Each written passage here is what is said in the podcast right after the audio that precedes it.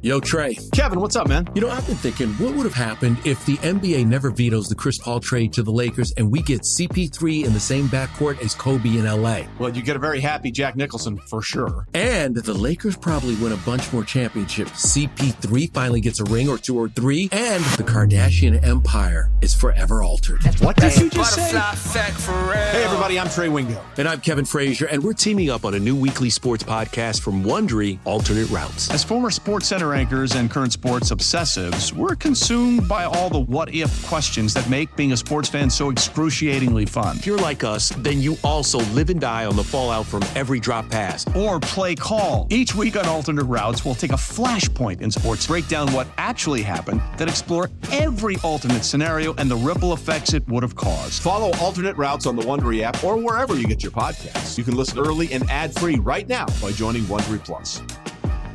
Presented by T-Mobile, the official wireless partner of Audacy Sports. With an awesome network and great savings, there's never been a better time to join T-Mobile. Visit your neighborhood store to make the switch today. Houston, we have a podcast. Diving, diving deep, deep, diving deep into all things Texas, both on and off the field. Here's Sean Pendergast and Pro Football Hall of Famer, the General, John McClain. Welcome, welcome to Houtopia. Hey, everybody, welcome in. It is another edition of the Houtopia Football Podcast. We're just a few days away from the start of Texans training camp. If you're watching on YouTube, you can see already that uh, we've got a special guest with us for this episode of the podcast. Of course, I'm Sean Pendergast, one half of Payne and Pendergast on Sports Radio 610, and uh, joined by my co host, as always, the Hall of Famer, my good friend, and our senior columnist at sportsradio610.com, John McClain. And John, we've got a special guest today. Seven years in the NFL. You hear him on Westwood One. You see him on CBS Sports doing college football. Uh, and of course, he is our Audacy NFL insider. Pleased to be joined by Ross Tucker. Ross, how you doing, man? Doing awesome. Good to see both you guys. I love that they got rid of Payne for John. They- That's they that- awesome. that- That's an upgrade he's- right there. So I, I, I would love to have been in that meeting. All right, we got a podcast. We got to have a host. Who should be the expert? And well, not Seth. Let's get John McClain. Been covering Houston football forever. Love it. So Seth, as proportional response, went and started his own YouTube channel, and now he's directly competing with us. So, so there's yeah, so there's that. I still host a radio show with him, Ross. So there's that. You know, for four hours a day, as you know, because you've been a great guest on our show from time to time. But it's it's great to see you too. So let's get right into it, Ross, um, because training camp's starting in a few days here, and there's no dead time in the NFL. I wanted to start in with you on what I, I know it doesn't involve the Texans, but it involves a former Texan that people are still have a lot of feelings for here in Houston, and that's DeAndre Hopkins signing with the Tennessee Titans. Wanted to get your thoughts on the impact that you feel like DeAndre Hopkins is going to have for the Tennessee Titans this season. Thought it was really interesting. Now, now, first of all, I'm not a big fan or believer in guys quote unquote ring chasing. Um, look, if that's what they want to do with their lives, go for it. But you know how hard it is to know which team's going to win the Super Bowl and be on that team. I mean, everybody says, "Oh, just go to the Chiefs." It's been 20 years since anybody repeated back to back. Yeah. It's really hard to do. Okay. And it's also easy to say, oh, just go play for the Chiefs, win the championship, or the Bills. The Bills have had Josh Allen as their quarterback for five years, starting quarterback. They've been to one AFC championship game. I mean, what what good luck chasing a ring there, right? So the idea that these guys will sign for less than a third of what Odell Beckham Jr. got to play for these teams, I always thought was ridiculous. I'm glad DeAndre realized that. You know, I think everybody would love to win a championship, but that's really hard to do. What I like about what DeAndre did is, first of all, Nashville's awesome, probably a sensitive subject for you guys, but Nashville is an amazing city. Um, but I think it's more interesting the message that the Titans signing Hopkins sends. Because all offseason, I, like a lot of people, have kind of wondered what, what is Ran Carthon doing with the Tennessee Titans? I mean, they kind of revamped their whole O line. They're basically going young and cheap on the O line, uh, which sometimes works, sometimes it doesn't. They take Will Levis high in round two. So you're like, okay, they're kind of rebuilding. You know, they moved on from Ben Jones and some of the vets on the team. They tried to get by or take a pay cut, thought they might move on from him. They didn't re-sign David Long, etc. But then they made some other moves. They still have Tannehill as their quarterback. And I think what they're trying to do is they're trying to do both, right? I think the AFC South, let's be honest, is bad enough that Vrabel believes they can kind of retool, rebuild at certain spots and still win the division. I mean, last year, even without Tannehill, they had the lead in the fourth quarter against the Jags in the win in your in game. And if Dobbs doesn't fumble and they got Dobbs like two days before the game, they win the division last year. So I think Vrabel wants to be able to look at Kevin Byard, Jeffrey Simmons, Derrick Henry, some of those guys and say, we're, we're, we're going to win the division. Then we're going to make a run in the playoffs. And DeAndre Hopkins, I think, really gives them that chance. You know, I don't think the Colts will be great with the rookie quarterback. Texans the same. So I think I think Vrabel looks at the Jaguars and says, you know what? If Tannehill's healthy and you get me DeAndre Hopkins, we'll beat the Jags. We'll win that division.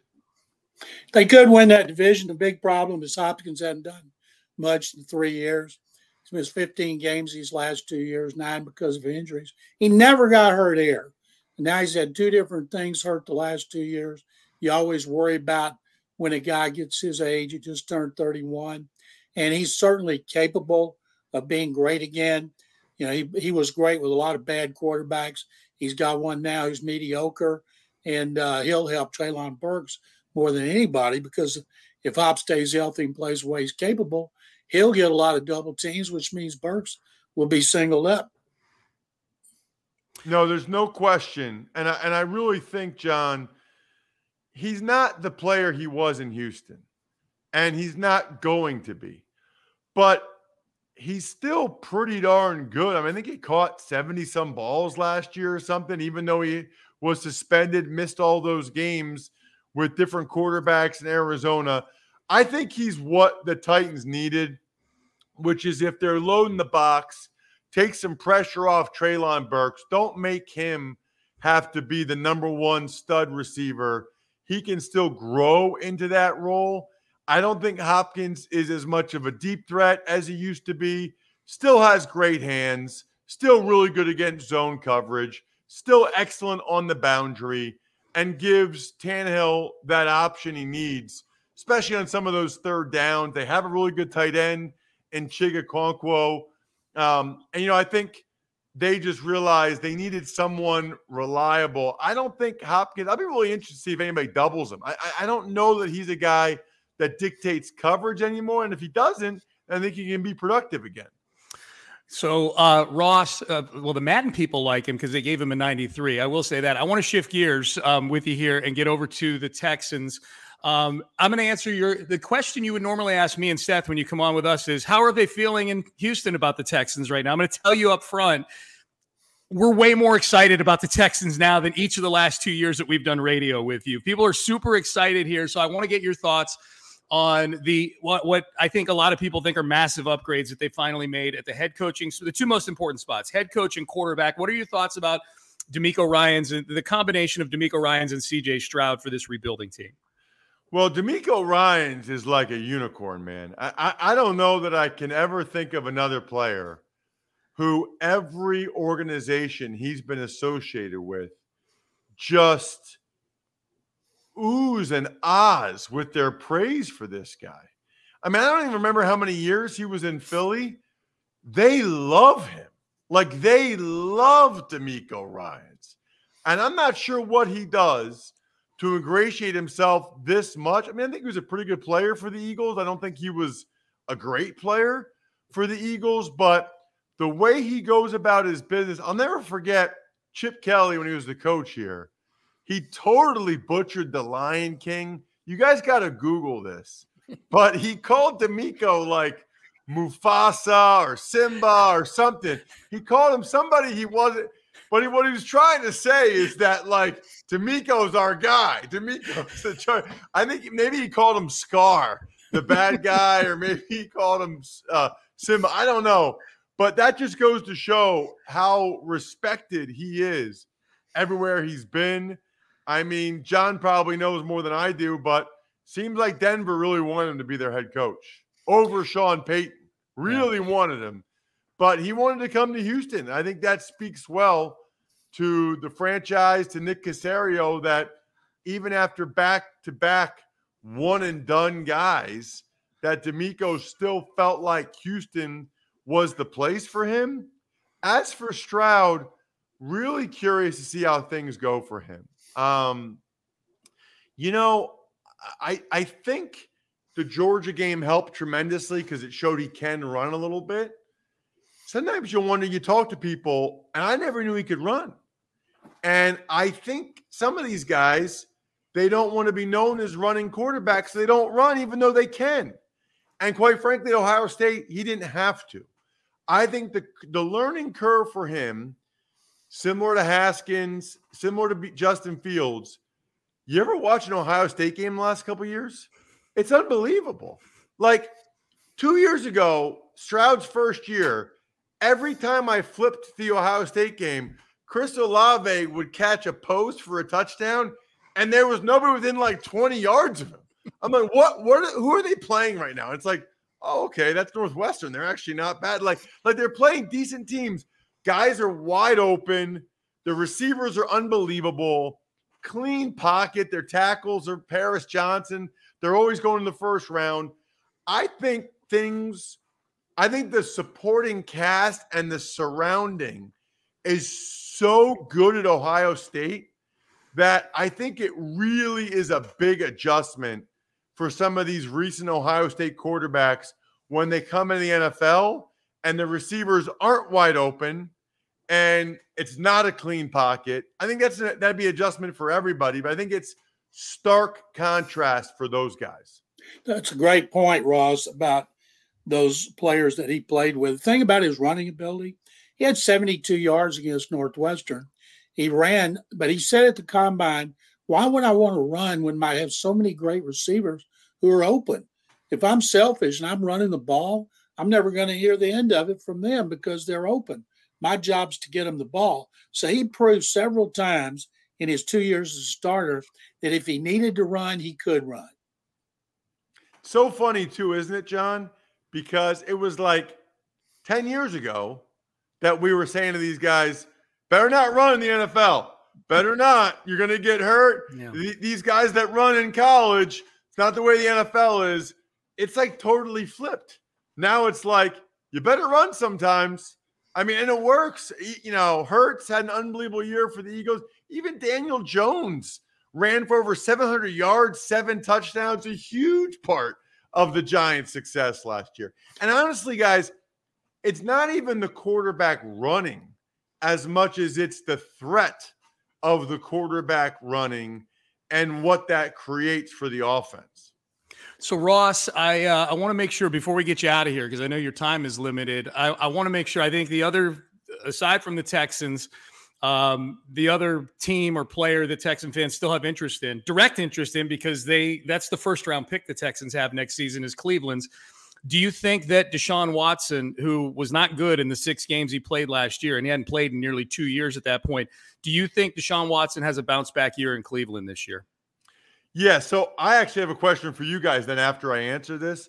The answer is yes, I do think he'll have a bounce back year. Um, I think, you know, having a full year in that system will help him. The O line's healthy. They have Nick Chubb to run the ball. Uh, you know, they did add to the receiving corps with Elijah Moore. I think Watson, look, they have to. I'm actually surprised the Browns didn't sign Hopkins because I think that the head coach and the GM in Cleveland are on the hot seat. I thought as a result that they would pony up the money to get Hopkins there to reunite him with Watson.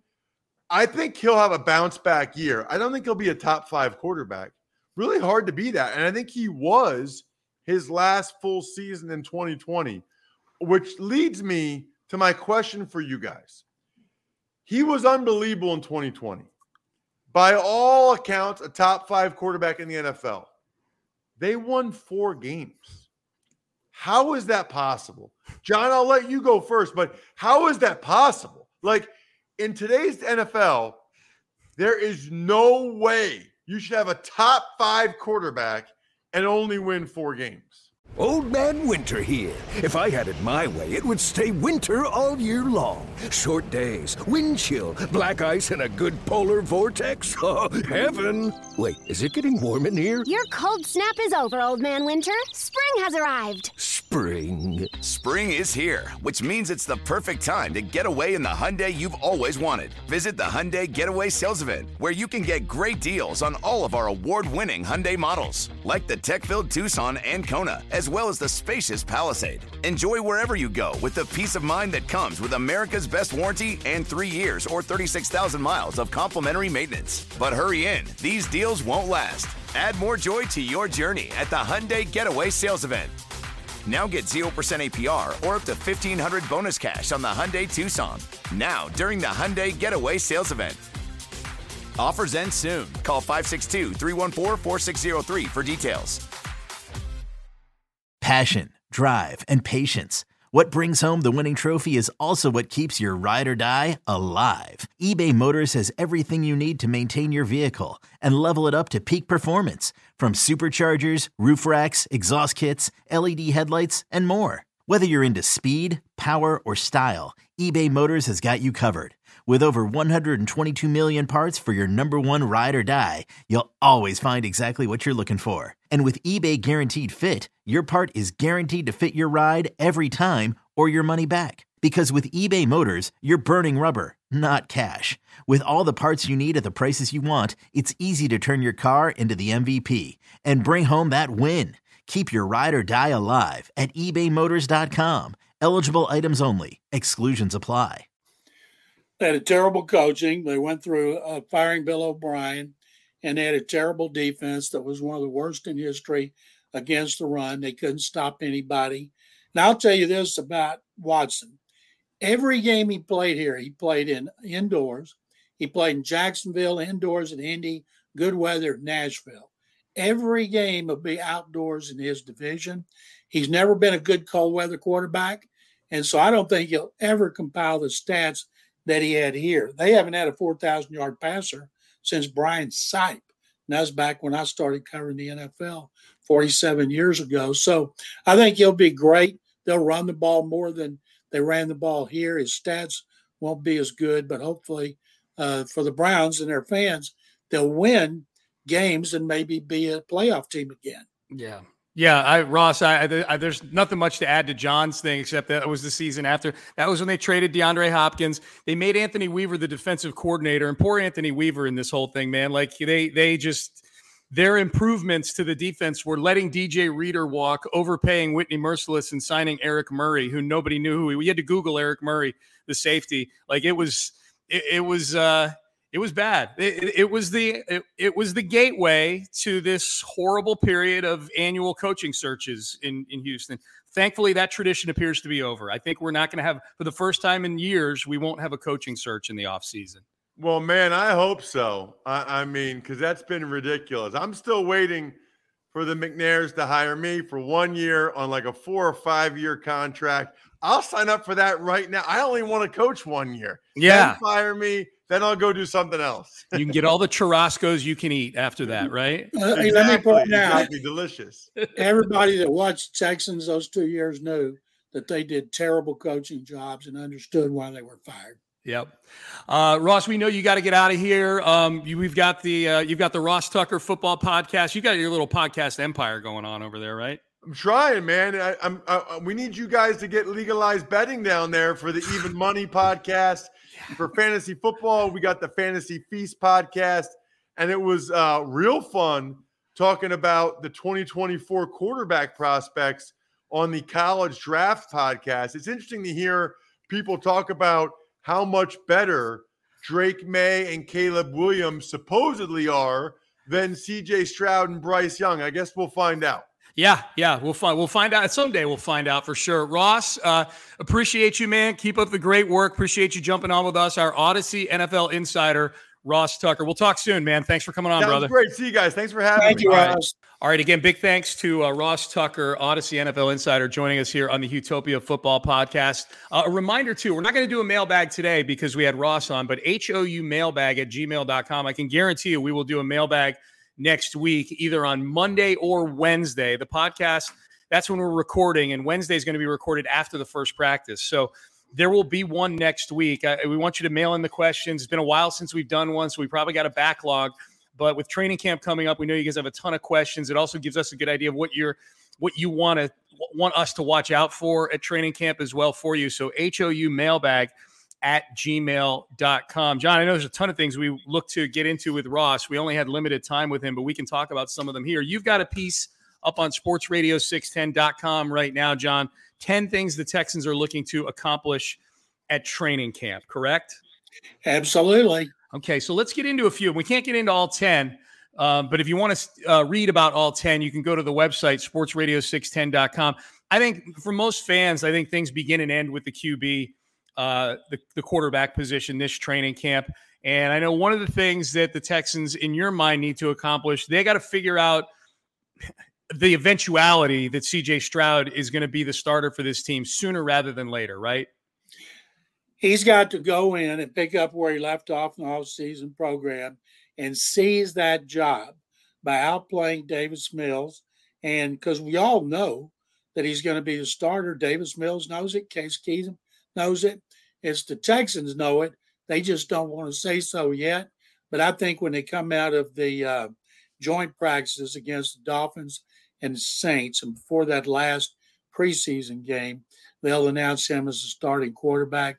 Because otherwise, DeMeco's going to get asked about it every single day after practice. Yeah, I, I just don't want to see him splitting reps evenly in those joint practices, John. That's my big thing. I, I think that those joint practices to me are going to be as big, if not a bigger opportunity to improve and see what you really have. You and I have watched joint practices that are more competitive than those preseason games sometimes. So I, I would like for, uh, and, and again, I think we should point out the joint practices are coming before the second and third preseason. It's only a three game preseason. They're coming before the second and third preseason games. So I'm fine if they go into the New England game, that first preseason game, and maybe they haven't named a starter yet. If they name him the starter, what practice is next Wednesday, the first one, they can name him the starter Thursday, and I'd be fine with that too. But they've to me, it's imperative if he's going to be the starter, unless he's just completely pooping the bed in the first week of practice. He to me, he's got to be the starter before those joint practices. That's his best opportunity against the defenses of Miami, the first team defenses of Miami and New Orleans to really to really improve and learn. See, that's why I think they'll wait till after those joint practices to see how he does. Because if they were to name him the starter before that and he doesn't do well, then everybody in the media and the fans are going to go crazy. He had bad practices. And that's why I think it'll, it'll, I don't think it'll be right before the Baltimore game. I think it'd be before that New Orleans game coming out of the practices. Hopefully, sooner the better. Yeah, yeah, and I, I guess uh, to back up, like I, I really don't care if they name him the starter before those joint practices. I just want him to get way more of the reps. you know? Absolutely. And and so whether he's labeled a starter or not is not nearly as important as the actual work that goes on. All right, so that's number one.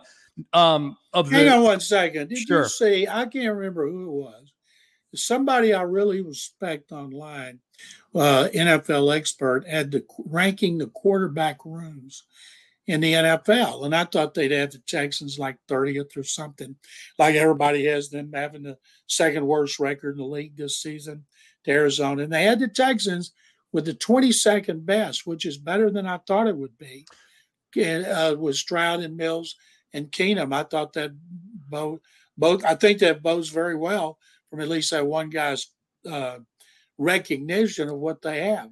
Well, I think uh, the my, I actually kind of agree with that. If we're rating the all three guys as if they're equals somehow, like you're, let's pretend for a second that either one, Case Keenum or Davis Mills, they're very different quarterbacks, obviously in terms of their experience and their style of play. But they both started a bunch of games in the NFL. Yeah, there's I I would be willing to submit. Let's pretend that Davis Mills is the third string quarterback right now. Johnson's case has started multiple seasons for multiple teams and had success in the league. So Davis based on his body of work, is the third string quarter. You're having a hard time finding third string quarterbacks in the NFL. I'm not saying that that Davis Mills has accomplished a ton, like they haven't won a bunch of games, but he's got a ton of very practical experience. Hell, he was a cap.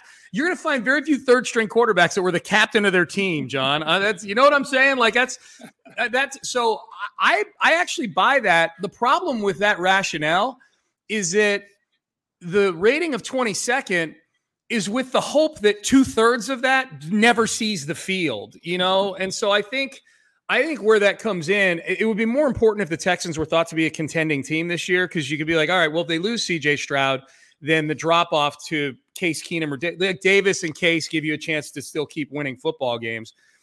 In a perfect season, CJ Stroud plays 17 games, and I'm not really worried about what the record is necessarily. You know, they're not supposed to be a playoff team. Now, I don't want it to be 2 and 15, obviously, but if CJ Stroud starts 17 games and they go 6 and 11 or 7 and 10, that's probably a successful season for the Texans, right? Absolutely. Yeah. Um, all right. So things the Texans need to accomplish. There's 10 of them. John has them up on sportsradio610.com. Let's do a couple more. The one that you have that intrigues me here is figuring out the workload at running back and specifically what is Devin Singletary's role in an offense that was Dameon Pierce heavy in 2022?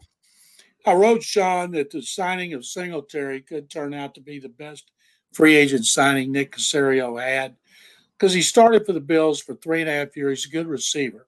There's no reason for Dameon Pierce to be in on obvious passing downs. He needs to be on the sideline resting because of the way he plays, a physical style in which he looks for contact. And he's not going to change that. Although on the sideline, they may tell him, run out of bounds instead of trying to hit somebody because you're going to be out anyway. That Singletary could be 65 35, could be 70 30, but it's going to be so much better than it was last year. And I think we would be uh, ignorant to think with a 17 game schedule that a running back is going to go the distance. And then they got to develop a third guy because if Pierce, who missed almost five full games last year, is out with an injury and Singletary's the starter, who's going to be number three. That's another thing they have to determine in training camp. Yeah, absolutely. Um, I, I like the Singletary signing too. It's just he was he was a good back for Buffalo. I to me like I'm more all the people getting worked up about running back salaries for whatever reason. It feels like this year more than any other year recently. Everybody's worked up about the pay scale for running backs in the NFL, probably because of Saquon and Josh Jacobs. Like the, we've got two really like good top five running backs that just can't sniff a long term deal that they feel is fair, and so it's become a, a very front burner topic. Um, to me, it's the guys like like Saquon is going to somehow wind up making twenty or thirty million the next couple years, you know, one way or another. Like to me, like Devin Singletary is a good NFL running back. He's a starting NFL running back for a playoff team, a good playoff team the last couple of years. He gets one year, three and a half million. Like that's, and again, I'm not crying for someone who makes $3 million for a year of playing a kid's game, but that's that's the level of running back to me. It's like the actor strike, John. You know this because you're an actor. You know, it's like it's. I'm not crying the blues for the Harrison Fords of the world, you know, or the or the the the Charlie Sheens or the you know the Brad Pitts of the world. I'm not uh, crying the blues for them. It's the you know it it's the judges in Spring Breakers, John. That the the strike is for. Devin Singletary is basically you in Spring Breakers, is what I'm saying. Thank you. I've been on strike since 2008. yes, yes. All right, so that's we got two offensive. Let's get a defensive one in, John, of the things, and it's a really good article. Ten things um, that the Texans need to accomplish uh, in training camp. On the defensive side of things, look, Will Anderson. Who knows, John? Will Anderson might end up being the Texans' best defensive player as a rookie this year. I think it's a very real possibility. Number three overall pick, um, Will Anderson. But what happens opposite of him that opposite defensive end where Jerry Hughes was really good last year for most of the year, kind of tailed off. Jonathan Greenard has been a disappointment mostly because of injuries over the last year or so after a, a decent season in 2021. Um, how do you think and how important is it that they get that position hashed out during training camp? It is amazing how many players they have competing for positions in the in the defensive line. They've got so many bodies. You got two draft choices in the first and fourth rounds. You know they're both going to make the team. Hughes will be 35. Greenard's in the last year of his contract, and you know how guys have a habit of staying healthy in the last year of their contracts. John led them in sacks two years ago with eight, and I think he missed five games. Jerry Hughes had nine last year. Couple he came so close to getting, could have been in double figures. So they need those guys to play. Greenard like he did in 2021, Hughes like he did in 2022. And there will be some kind of rotation, but Will Anderson has a chance to be their first double digit sack guy since 2018 when JJ Watt had 16. And he is the favorite to be voted NFL Defensive Rookie of the Year, like Bijan Robinson is favored to be Offensive Rookie of the Year. And I think that uh, Matt Burke, the new defensive coordinator, and DeMeco Ryans will move Anderson around. I would not put him inside very much because he's going to get beat up by guys a whole lot bigger than him. Let him rush off the edge. He's quick. He's fast. He's got great closing bursts. Got good moves with his hands, and so I think he's going to be spectacular. Are they you com- too because they wouldn't have traded so much yeah. to move up to get him if they didn't think he was going to be great. Yeah, and I think he's a you know personality wise, he feels like a culture fit and a culture changer in some ways. I think for this team and that defense that he could be, you know, that he could be to this defense. Uh, this is high praise because he's the greatest player in the history of the franchise. I think their hope, uh, John. I think what they traded for him, the message that I get with what they traded for him is they feel like he could be to this defense in the 2020s what JJ Watt was to this defense in the 20, you know, the 2010s. We'll call it here. I'm not saying he's going to be a three-time defensive player of the year and a Hall of Famer. I'm saying his role in that defense and the level that they need him to play to or aspire to and, play at really is is Watt like. Am I am I out of bounds on that? No, I don't think so. And he's used to a lot of attention. He started getting it as a freshman at Alabama. He uh, is used to getting double teamed. He's used to getting cheap shotted. He's played in front of humongous crowds. He understands pressure. People had been talking since his freshman year about him being a number one pick. And he not only was the best defensive prospect in the draft. Some people had him rated as the highest prospect over Bryce Young and other players. And so there's high expectations, and he seems like he's equipped mentally and physically to handle those kind of lofty expectations. All right. So um, you can get the whole article 10 things that the Texans are looking to uh, accomplish at. Uh, at training camp. John McClain's got that up, sportsradio610.com. John, before we get out, let's uh, touch on some Astros because we're we're going to start to get pretty football heavy here as training camp gets started next week. But this is a this is a pretty crucial week for um, for the Astros coming off of a split against Colorado. Um, and they find themselves, as you and I are recording this on a Thursday, they find themselves four and a half games back of the Rangers. Um, the good news is Yordan Alvarez is swinging a bat again. The good news is Jose Urquidy is throwing a baseball again. Hopefully, Jose Altuve. And, and in other words, they're they're hopefully getting healthier here, and they've got a soft chunk of schedule. Like right here over the weekend, they've got these four games against Oakland, while the Rangers are facing off against the Dodgers. Um, it's really like the rest of this week and then through next week because they get three games with the Rangers at home, and then they've got Tampa Bay at home, who up until a couple days ago they were the best team in the American League. They're kind of faltering now. Um, but how crucial? How crucial is this week coming up? This next seven to ten days for the Astros and their chances of winning the division? Rangers are playing great coming out of the All Star break. They embarrassed the Rays. Uh, it's funny, Tampa is on pace for the second worst July in its franchise history. They've just been awful in July. So the Rangers beat them up. So maybe the Astros beat them up. What the Astros got to hope is the Rangers don't come to Minute Maid Park and do to the Astros what the Astros did to them in Arlington, which is humiliate them. And that's a possibility. Thank goodness for Brandon Bielak gave up one run and they salvaged that split with uh, the Rockies. Now they've got to win three out of four at least against the A's because the Rangers have a farm system that's well stocked, and Aroldis Chapman has been fantastic. And they may they're going to make moves the deadline to further bolster their bullpen and maybe another starter. And of course, we don't know what Dana Brown is going to do. He says he's going to do something, but the Astros have been so inconsistent. And yeah, Alvarez is swinging a bat. Altuve's hitting off a tee. Urquidy is throwing. But when are those guys going to be back exactly? Yeah. Is it going to be a week? Is it going to be another month? Who else is going to get hurt? If it wasn't for Chas McCormick and Julks and guys like France and Bielak pitching better than anybody ever thought they could. And you know, a guy like Jeremy Pena is hitting in the 230s, huge disappointment. Yeah. And uh, these other guys are kind of taking up the slack. And you'd like for the guys who are their best players who are healthy to start hitting and pitching better. Hey, it's Kaley Cuoco for Priceline. Ready to go to your happy place for a happy price? Well, why didn't you say so? Just download the Priceline app right now and save up to 60% on hotels. So, whether it's Cousin Kevin's Kazoo concert in Kansas City, go Kevin, or Becky's Bachelorette Bash in Bermuda, you never have to miss a trip ever again. So, download the Priceline app today. Your savings are waiting. Go to your happy place for a happy price. Go to your happy price, Priceline. How do you make a vacation last? How do you hold on to the joy, the clarity, the calm? Easy. You go to Aruba.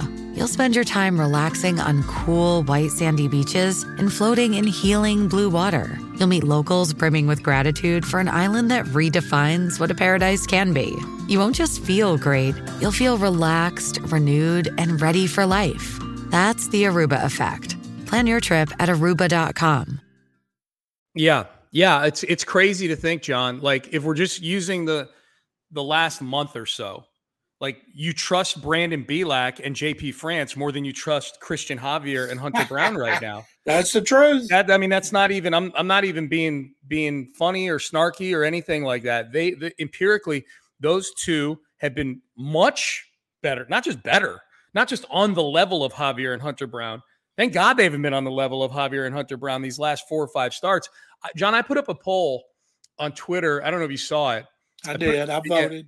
You voted? Okay. So I'm curious. Um, then let's reveal your vote here. I know people don't like to talk about who they vote for in elections, John. It's a personal thing, but I think you'll be okay discussing this one on here. Um, the poll that I put up was uh, if the Astros, the season ended today, they'd be in a wild card round. So they'd be the sixth seed. They'd be playing probably the Minnesota Twins in a playoff series in a two out of three. Framber obviously is your unquestioned game one starter. Of the guys right now, let's pretend game two is tonight. Uh, who do you start? And the four choices, obviously, the other four starters right now Javier, Hunter Brown, JP France, and Brandon Bielak. Um, who did you vote for, John? I voted for Javier because I can't imagine he's going to be so so inconsistent to terrible the rest of the season. He's pitched in the playoffs. He's pitched well. He has experience. I think that's one thing a lot of Astro fans are thinking. Well, if they can just get in the playoffs. Well, to get in the playoffs, you need three good pitchers. Right now, they have one, Framber Valdez. And even though Framber has had a couple of games that were not up to his speed in the last two weeks, but he's he is the ace. But after that, what are you going to do? Go with France and Bielak? Ronel Blanco, we got Jose Urquidy. Those two guys have to come through, and if they don't, they may not even make the playoffs. But the question is, John, though, if you had to, if the game was tonight, like if the game was tonight, would you still start Javier over JP France? I would, I would just because he has experience in playoff games, and maybe that would mean something to him. Yeah. Or all of a sudden he could look up to heaven, and then uh, he'd be like Roy Hobbs. He'd be supernatural and be the Cristian Javier we saw last year. Yeah, that um, and for what it's worth, I'm looking at the poll right now. If you can go to my Twitter at Sean T Pendergast, there's still still got 18 minutes or 18 hours and 31 minutes to vote in it. It's already up uh, around 12 or 1300 votes, uh, which is that's that's usually the amount that I get with my following. I've, I've got about 44,000 followers. That's about the amount I get on a poll that stays up there 24 hours. Astro fans are pretty passionate about stuff like this, so they're getting in there and voting. The current results are Cristian Javier, 43%. Uh, JP France, 35%. Wow. Hunter Brown 13%, and, and Brandon Bielak 9%. John, is it more noteworthy that JP and by the way, when I put this up this morning, I had it open on my computer during during Payne and Pendergast. There was a point several hundred votes in where JP France actually took the lead on Javier in this thing. Since then, Javier his family must have jumped on Twitter and started uh, stuff in the ballot box for him here. But he's 43 and 30. Is it more noteworthy to you, John, that JP France is within 8% of Cristian Javier, or that JP France is nearly tripling the support that Hunter Brown is getting right now? I think Hunter Brown's a bigger story because there was such high hopes for him after last season. And he had some great starts this year. But now he hadn't been worth the worth a darn going back to five or six starts, and they're talking about, oh, he's overworked. They always talk about these guys being overworked. Uh, and Nolan Ryan, I mean, I think Nolan Ryan would laugh about that based on how much they used to pitch. And if he's overworked at this point this season, basically he was they started saying that at the midway point, then something's wrong. Yeah. I, I John, I yeah, not to sound like uh you know, not to sound like the average age of the two hosts doing this podcast right now, but I'm with you. Like I, I think about that a lot. I'm like, man, the t- like we didn't t- ever talk about like workload or the number of innings and all these guys. And and there were guys and they, guys to pitch consistently year in and year out. Like the, there were extreme examples. Like Billy Martin in the early '80s took an Oakland A's staff that was really really good and pitched them into the ground because they pitched complete games every time out. You know, Steve McCatty and Mike Norris and and uh, and Matt Keough, and who were like some of those guys are 20 game winners and they're out of baseball in two years because Billy Martin pitched them into the ground. I just don't remember like, God, do we ever have concern about a reliever having to pitch two days in a row, an inning, like throwing 12 pitches each day, two Never. days in a row? It's crazy. Never. Yeah, it's just it's it's uh it's wild to me. And oh my God, if a guy has to pitch three days in a row. Yeah. Man. Oh, I know. They were ready to give Philip Maton the Purple Heart last week in the Angels series. He had to pitch all three games. Look at the courageousness of Philip Maton coming in for an inning in three straight Major League Baseball games, and then going back to his five star hotel room and eating uh, wagyu beef on room service. Like you know, so yeah, that's wild to me. All right, John. Before we get out of here, um, trade deadline is coming up uh, August the 1st. So we're, you know, about 10, 10 ish days away from the trade deadline. Um, as far as like magnitude of trade, I, have heard that Dana Brown is taking big swings here with a lot of the talks. I think some of that is symptomatic of the rumors that we've been hearing, how true they are or not, or how how real they are. I think they're true rumors. I think the Astros are kicking tires on everything because that's what you should do if you're a GM. How realistic it is that some of those things come to fruition. You know, the bigger the name, the less a chance. Just because the Astros, in terms of the currency that you need to compete in this market, the prospect currency. They don't have what the Rays and the Orioles and some of these other teams have to to go shopping for what you need at the deadline. Um, and getting some of the names we're talking about, you'd have to disrupt your actual major league roster, which I'm not against doing for certain guys. If you had to like sort of categorize here, like the magnitude of trade that you expect the Astros to make, they may they make multiple trades. I get that the I'll just say the magnitude of the deadline, the Astro, like the the cumulative magnitude of the deals that they make, with Verlander being like a five on a scale of one to five back in 2017. Greinke's a five, right? Future Hall of Famer. Like last year, they trade for Mancini and Vasquez. That's like a two or a three, right? Two pieces that are just the depth pieces and things like that. What do you expect in terms of magnitude one to five for the Astros' cumulative moves that get made at the deadline here? When they got Vasquez, he was batting cleanup for the Red Sox, and I thought he would be a lot better here. Problem is, he's rotated with Maldonado. Yeah. And right now, uh, there was a thing I tweeted this week a deep dive into the Astros catching by the guy that goes by climbing Tal's Hill. Mm-hmm. That was unbelievable. Mm-hmm. The thing about Maldi being better with the pitchers, it had every stat laid out about how Diaz has been better. And so uh, Vasquez was not brought in to be the catcher. He's brought in to be the backup. And yeah. then Mancini, he didn't hit as well with the Astros that he had with the Orioles or that he is this year. He's nothing special. I don't even remember what team he's with, but I look at it. Cubs. At the box scores. Cubs. And so I think that Dana Brown's going to that he's going to acquire at least two relief pitchers and one starter, And I don't think that starter is going to be second or third. I think it'll be a guy who'll be fourth or fifth. Yeah. And uh, so that's not going to get it, create a huge buzz.